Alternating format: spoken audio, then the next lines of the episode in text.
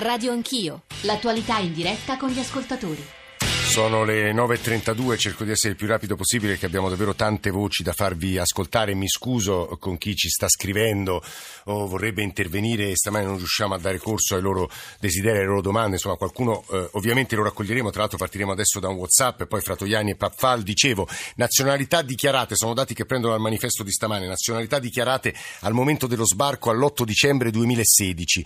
Nigeria eh, trentaseimila errotti, Eritrea ventimila errotti, Guinea dodicimila errotti, Costa d'Avorio undicimila errotti, Gambia undicimila errotti, Senegal novemila errotti, Mali novemilaquattrocento, altre trentanovemilaquattrocentocinquantaquattro. Dentro queste altre eh, la compres- immagino che insomma le provenienze siano le più eh, diverse. Un WhatsApp e poi Fratoianni e Pap Fall. Buongiorno a tutti, Alberto Stamminiato Pisa. Qual è l'unico sistema per essere sicuri che li controlliamo, li guardiamo, li badiamo, sappiamo chi sono, cosa fanno, dove vanno? Eh? Identificarli uno a uno.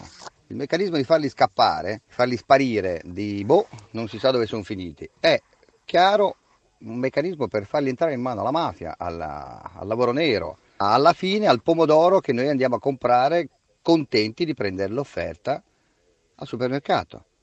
Cioè c'è tutto questo meccanismo dietro, fin tanto che non si rompe questo meccanismo, la situazione secondo me non la rimettiamo in piedi e sarà sempre più guerra tra poveri. Dove sto io c'è un piccolo centro dove saranno una ventina di ragazzi, sono due anni che sono in un bosco a non fare nulla. Ha voglia del telefonino, giocano a cappallone, ci sono quattro o cinque aziende agricole, io faccio il veterinario. Hanno chiesto se possono lavorare gratis, non possono, non gli vengono fatti corsi di lingua, di educazione, niente. Non è così che si gestisce un'emergenza umanitaria. Fratoianni, diversi ascoltatori la invitano a tenere i piedi per terra, nobili intenzioni quelle Fratoianni, però poi c'è la realtà e la realtà è quella di un paese impoverito che fatica e le reazioni di questi giorni e insomma si tocca, danno conto di quello che sta accadendo. Nicola Fratoianni, Sinistra Italiana. Sì, intanto mi permette di rispondere a Emanuele Fiano, non, sì. non li ho chiamati campi di concentramento, so molto bene qual è la differenza tra le parole, come vanno usate, ho parlato di logica concentrazionale mm. che è cosa diversa, che purtroppo riguarda non solo centri per i migranti, ma nella storia anche recente, scelte che spesso immaginano che grandi aggregazioni possano risolvere eh, dinamiche di tipo emergenziale. Io continuo a pensare che qui c'è il problema e che questo ha molto a che fare con la realtà. Eh, vorrei che provassimo a ragionare tutti assieme, tutti quelli che si occupano direttamente o anche solo per eh, interesse civile, come i vostri ascoltatori, della questione, Eh, che la realtà ci dice che quello che ad oggi è stato scelto come modello di gestione è completamente sbagliato, lo è dal punto di vista economico, lo è dal punto di vista umanitario, lo è dal punto di vista sociale, lo è dal punto di vista del rapporto tra chi arriva e chi vive in un territorio, cioè tra le comunità residenti e i migranti che vengono ospitati in un territorio. Bisogna allora però fare i conti con la realtà, lo dico a Emanuele Fiano, e ripeto, fuori da polemiche strumentali. Primo, l'Italia è una legge che ancora oggi non ha una legge organica sull'asilo, che forse andrebbe fatta, bisognerebbe rimettere mano a questa normativa, facciamola insieme, cominciamo la discussione, facciamola diventare una priorità, sì. non come al solito diciamo una pietra di scatto della discussione pubblica, col risultato poi di trovarsi sempre in emergenza, perché se non si comincia mai a rendere ordinario un sistema, l'emergenza diventa l'unica soluzione. Riproporre i C I E e i C I E in tutte le regioni, mi dispiace, ma di fronte all'esperienza drammatica lei dice sbagliatissimo e poi dei C I E è semplicemente la, diciamo, lo specchietto che racconta di una cultura che ancora di fronte a difficoltà obiettive che naturalmente riconosco anch'io, riconosce chiunque guardi con occhi di verità quello che succede, però ripropone logiche di carattere emergenziale.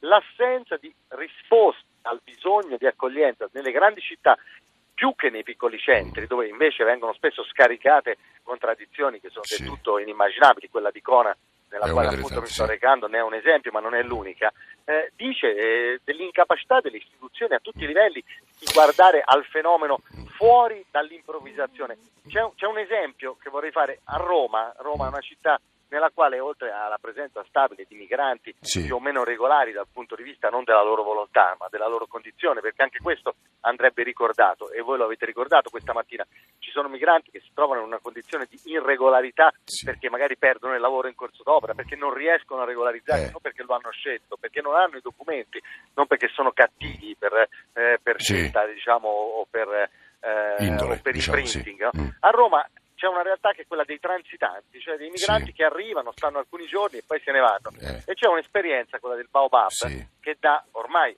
Sì, abbiamo fatto una diretta dal centro Baobab. Cerca, sì. cerca di accoglierli.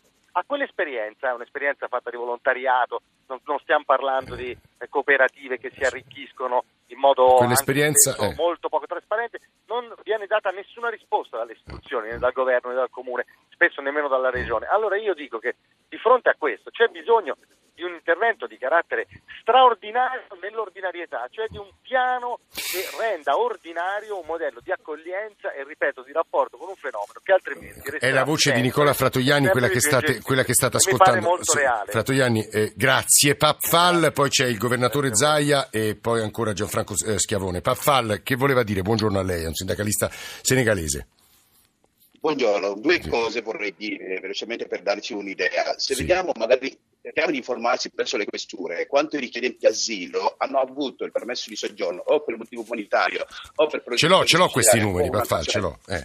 Con, una, con una nazionalità, non ho voglio dire con una nazionalità, dopodiché che non ha avuto al momento del rinnovo, che non hanno avuto la possibilità voglio, di appropriarsi dei propri documenti nel paese di origine, quindi riprende la sua nazionalità di origine e che chiede la trasformazione del permesso di soggiorno in base alla sua nazionalità attuale. Questo sì. è un problema, è un dato di fatto reale che noi stiamo vivendo perché abbiamo avuto dei casi complessi di questo genere. Però un'altra cosa che vorrei dire, che sicuramente sarà molto rilevante, che sta suscitando anche polemica all'interno della diaspora senegalese che risiedono là in Italia, sì. anche in Italia, in Francia, in Europa, il presidente senegalese ultimamente nella sua visita ufficiale che ha fatto in Francia ha siglato un accordo, essendo l'accordo vuol dire per l'impatto dei senegalesi eh. che richiedono la protezione internazionale, ma questo è un, è, è, vuol dire e quelli una volta vengono rimpatriati nel Senegal, in Senegal verranno inseriti nel mondo del lavoro, quindi verranno eh. accompagnati. Questo è un, è un esempio mm. eclatante, perché È anche, è anche vergognoso, è anche aberrante come senegalese, come,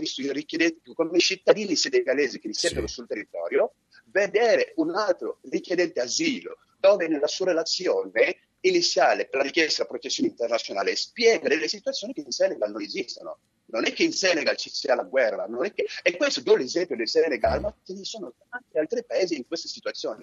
Il sistema di accoglienza in Italia è talmente... è sottile, è talmente, è talmente debole che ognuno si può permettere di venire e farlo nel modo suo e dire, e dire, e dire la cosa più strampalata. Questo, allora, su questo dobbiamo essere realisti e i più neutrali possibili, lo dico perché Gianfranco Schiavone adesso ci aiuterà. Guardi Paffal, mi, mi ha fatto impressione leggere dei dati ieri riportati da Carlo Bonini su Repubblica, citava una fonte del Viminale, anche qui la prendiamo con le molle, ci aiuterà Schiavone, il settanta ottanta per cento di chi proviene da paesi in cui non ci sono guerre si dichiara omosessuale perseguitato. Ora non so se siano veri. Eh, eh, fermiamoci qui, poi su questo Schiavone sarà più preciso di noi. Presidente Zaia, buongiorno e benvenuto. Buongiorno, buongiorno, grazie a voi per l'ospitalità. Allora, è il governatore del Veneto. Eh, due domande, Zaia. Anzitutto, come Prego. sta vivendo lei in queste ore la vicenda di, di Cona, che insomma denuncia anche una questione eh, che riguarda i comuni veneti, e il secondo la sua posizione sui C I E, perché mi pare, da quello che ho capito leggendo un po' di dichiarazioni, un po' i giornali e ascoltando i miei colleghi del giornale radio, che a fronte della proposta Minniti eh, i governatori di centrosinistra siano contrari, cioè quelli eh, dai, del partito dal quale proviene il ministro stesso, i governatori di centrodestra siano favorevoli. Zaia. Guardi, partiamo dal presupposto che c'è stata una tragedia, una persona, sì, una giovane donna ha perso la vita, e questo è il dato, è il dato che ci rattrista. Dall'altro anche la grande preoccupazione è da prima di dar subito dimostrazione che in Veneto noi le persone le curiamo a prescindere dal loro colore della pelle, dal credo religioso, dalla loro provenienza, prova ne sia che i soccorsi sono stati incepibili da parte dei nostri medici, del nostro centodiciotto.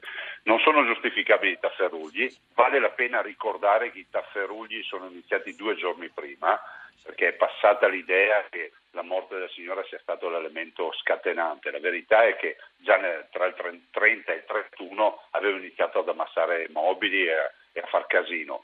Si legge che perché sono arrivati dei guerriglieri. Ecco, qui pongo io una questione. Siccome sappiamo che la stragrande maggioranza dei richiedenti asilo che eh, non, ha, non diventa poi profugo, cioè non ha riconoscimento, mi chiedo nel momento in cui sai che questi sono dei guerriglieri, ma che asilo vuoi dare de- a dei guerriglieri? Dovresti già scaraventarli a casa loro e non ospitarli eh, qui da noi.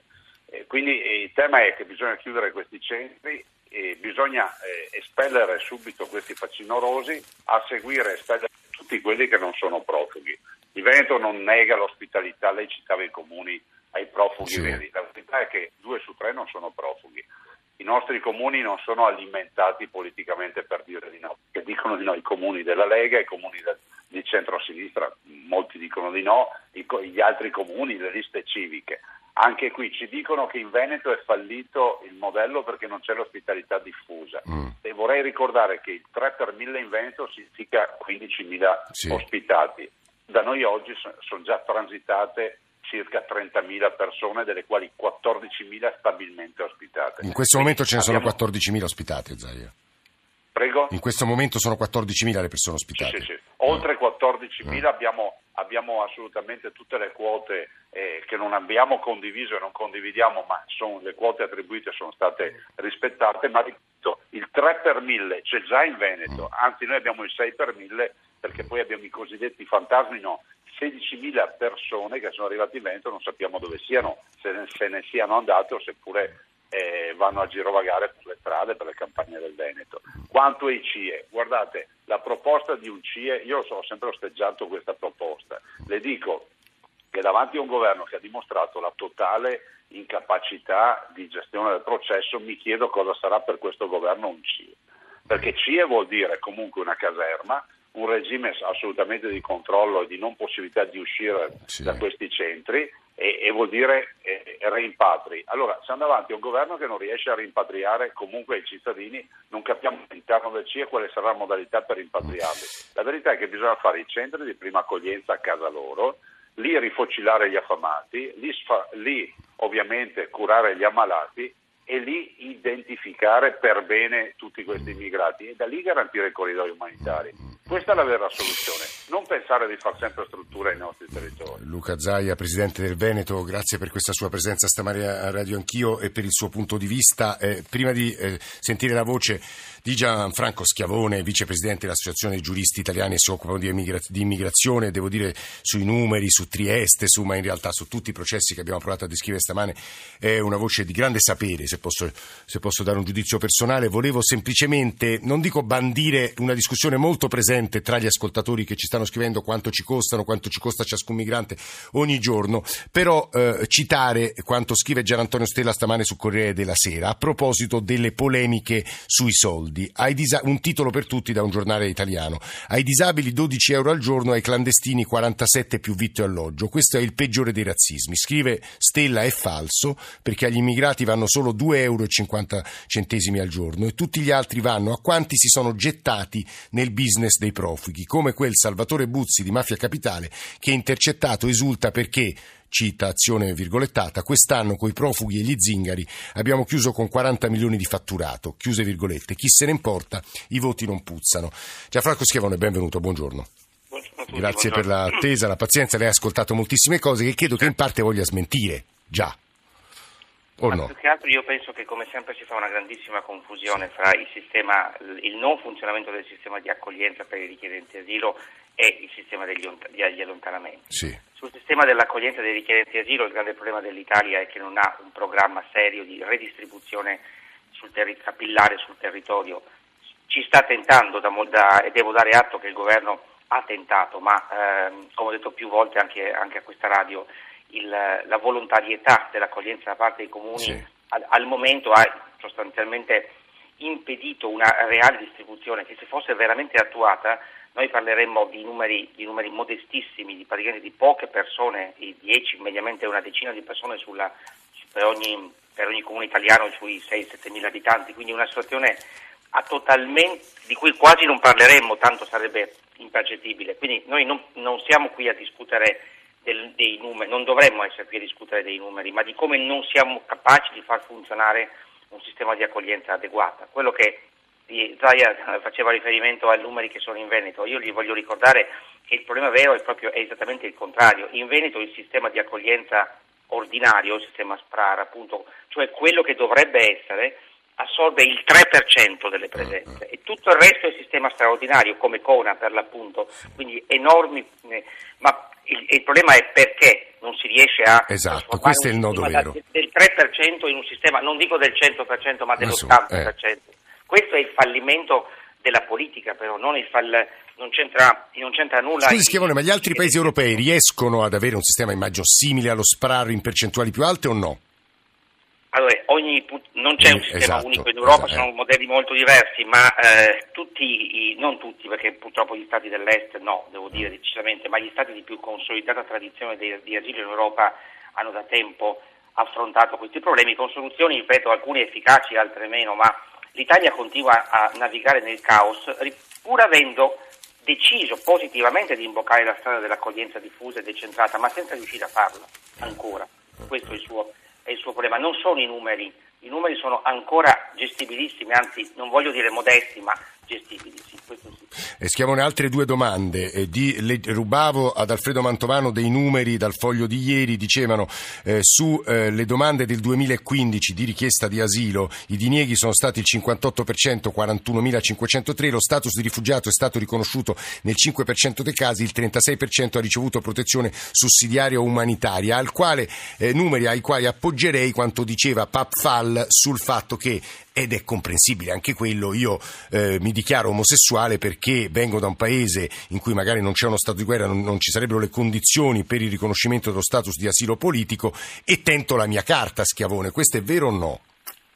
Ma questo è vero, questo è vero in qualunque paese ah, del mondo, succede in Italia, infatti eh. lei ha dato i numeri corretti, insomma il eh, cinquantotto per cento di dinieghi, però attenzione, solo in sede amministrativa, in questi dati non, eh. non comprendono i ricorsi, i ricorsi non sono ancora stati, anzi purtroppo non abbiamo dati sui ricorsi, tendenzialmente arriviamo, al, al, al, se, se anche ipotizziamo insomma tassi di accoglimento diciamo non neanche elevatissimi, arriviamo a, un, eh, a accoglimenti in Italia insomma intorno al sessantacinque settanta per cento, il che vuol dire che avremo un trenta trentacinque o eh, forse addirittura un quaranta per cento di domande in, eh, da ri- rigettate, ma questo avviene anche negli altri paesi dell'Unione Europea, non vuol dire che eh, non dobbiamo scandalizzarci dell'ovvio, fare una domanda d'asilo vuol dire esaminarla, il punto è esaminarla bene, esaminarla in tempi rapidi, in modo da eliminare ovviamente le situazioni, le situazioni eh, abusive e scoraggia, scoraggiarle. Il... Eh, Schiavone, la proposta contenuta nel, eh, insomma, nell'idea della,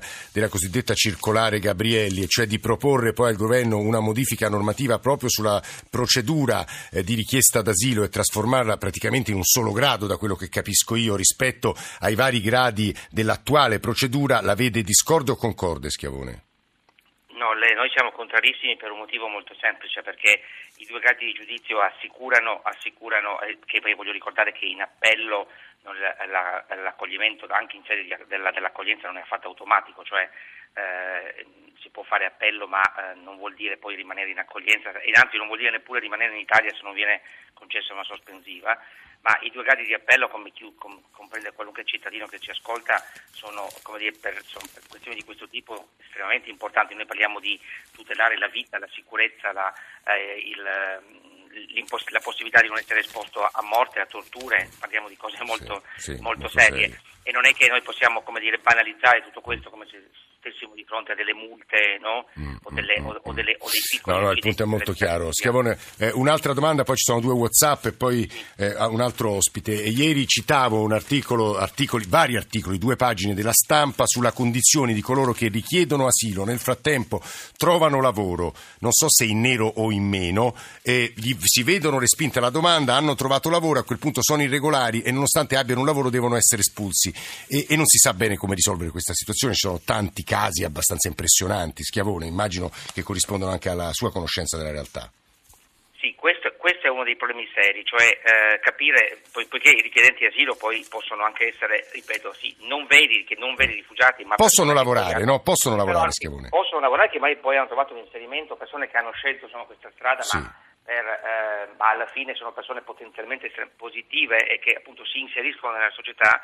Il punto sarebbe eh, avere una normativa che consente nel, anche nel caso in cui la loro domanda sia rigettata ma appunto abbiano già realizzato un buon inserimento sociale, di, di, eh, che, poter, che possano rimanere, tra l'altro anche evitando quello che sarebbe stato altrimenti un enorme spreco di risorse pubbliche, no, no, perché no. nel frattempo sono stati assistiti eh, e quindi dovremmo anche qui introdurre però una nuova norma. E ecco, qua c'è purtroppo qui c'è una carenza normativa gravissima, cioè il fatto di non poter convertire quel permesso di soggiorno, ripeto, non sempre, ma in presenza di requisiti. No? E questo riguarda i richiedenti asilo, ma riguarda anche eh, i, i, i stranieri che sono diventati irregolari per, per tantissimi motivi, esatto. per la crisi economica, e che non possono tornare indietro, perché io vorrei ricordare che il nostro, la, la, la, l'irregolarità è un meccanismo che la legge produce, una legge iniqua. Eh, su questo abbiamo provato a dire parlando. qualcosa con Borgna, anche qui ci sarebbero... Si parla, si parla della, della riapertura dei C I E, ma non si parla del vero, il vero problema è la riforma cioè. di un sistema che produce irregolarità. Guardi, su questo credo che possa aiutarci anche Livia Turco, ci sta ascoltando. Prima due WhatsApp, Salvatore, era Gianfranco Schiavone, vicepresidente dell'A S G I, a parlare, prima i WhatsApp. Allora, io sono dell'opinione che questa gente che vengono qua e cercano che noi tiriamo via le croci dalle nostre scuole e tutto il resto, cioè, non vuol dire che non c'è integrazione. Se loro vengono qua a fare quel che vogliono, non funziona così. Anch'io sono un albanese, ma sto alle regole che sono qua in Italia e non pretendo oltre quelle le mie tradizioni. Dare in gestione millecinquecento persone ad una cooperativa che fino a ieri si occupava di pulizie e oggi così improvvisamente ha le competenze per gestire un'emergenza umanitaria, credo che sia un fallimento delle prefetture, e non è un caso isolato quello di Cona, perché anche in Toscana è così e credo in tutte le altre regioni d'Italia è così. Mafia Capitale non è mai finita, ha cambiato solo volto. Io ci lavoro da due anni in un centro di accoglienza e sono molto consapevole di quello che vuol dire e di quante restrizioni in questi due anni il governo ci ha messo davanti e le prefetture poi a seguire. Grazie. C'è appena arrivato un bellissimo sms lungo, non ho tempo di leggere, di Ivan, operatore di un centro di accoglienza straordinaria in Sicilia, che cita la proposta Gabanelli. Non ho tempo di leggervela, ce l'ho qui davanti, la trovate però sul Corriere della Sera o sulla rete, è molto interessante. Salvatore da Catania, se riesce in trenta secondi, e poi per chiudere Livia Turco. Salvatore.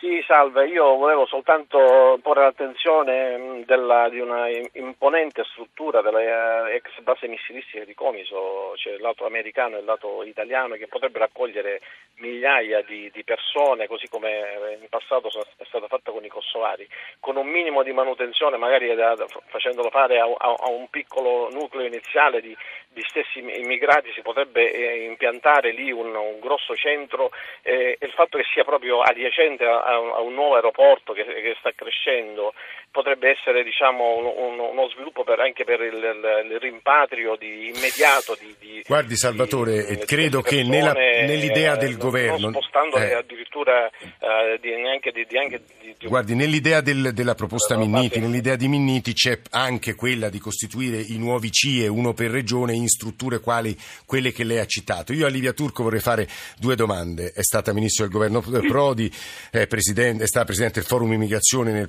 nel, quando Bersani era segretario del Partito Democratico, ma soprattutto era firmataria della celeberrima eh, Turco-Napolitano, una legge che si occupava di questo tema. Lei si arrabbia moltissimo se si dice che i C I E, come dicono i giornali, e eh, credo scorrettamente ad opinione della Turco, eh, sono stati eh, creati dalla Turco-Napolitano perché erano un'altra cosa, con dei termini di permanenza molto più bassi. La prima domanda riguarda i C I E, come la vede lei oggi con un'eventuale ricostituzione, la seconda su quanto diceva una riflessione Schiavone, e cioè è un, sono le leggi italiane che producono quelle distorsioni che dobbiamo affrontare ogni giorno. Buongiorno Livia Turco. Buongiorno, grazie. Purtroppo abbiamo un eh, pochissimo, però ci provi. Eh, dunque, eh, sono contraria ai C I E. Mm. Sono contraria ai C I E perché bisogna badare all'esperienza. L'esperienza ci dice che non sono efficaci e che sono profondamente disumani, per cui mi auguro che Minniti abbia in testa qualcos'altro. Mm. Eh, c'è una differenza radicale tra i C I E e i C P T, perché la, la, i C P T erano eh, luoghi per la eh, identificazione ed era, si, si rimaneva nei C P T al massimo trenta giorni. E poi soprattutto il punto fondamentale era che erano profondamente diverse le norme sulle espulsioni, perché là c'era l'espulsione amministrativa, qui c'è l'espulsione Eh, attraverso accompagnamento immediato alla frontiera, anche se poi non viene, non viene fatto. Ma il punto che mi sta a cuore dire, eh, quindi oltre al rifiuto totale di questa equiparazione, perché io ho combattuto i C I E e la norma Bossi Fini e le successive norme eh, Maroni-Berlusconi. Qual è il punto? Eh, il punto fondamentale è che l'insieme del sistema genera irregolarità. Eh.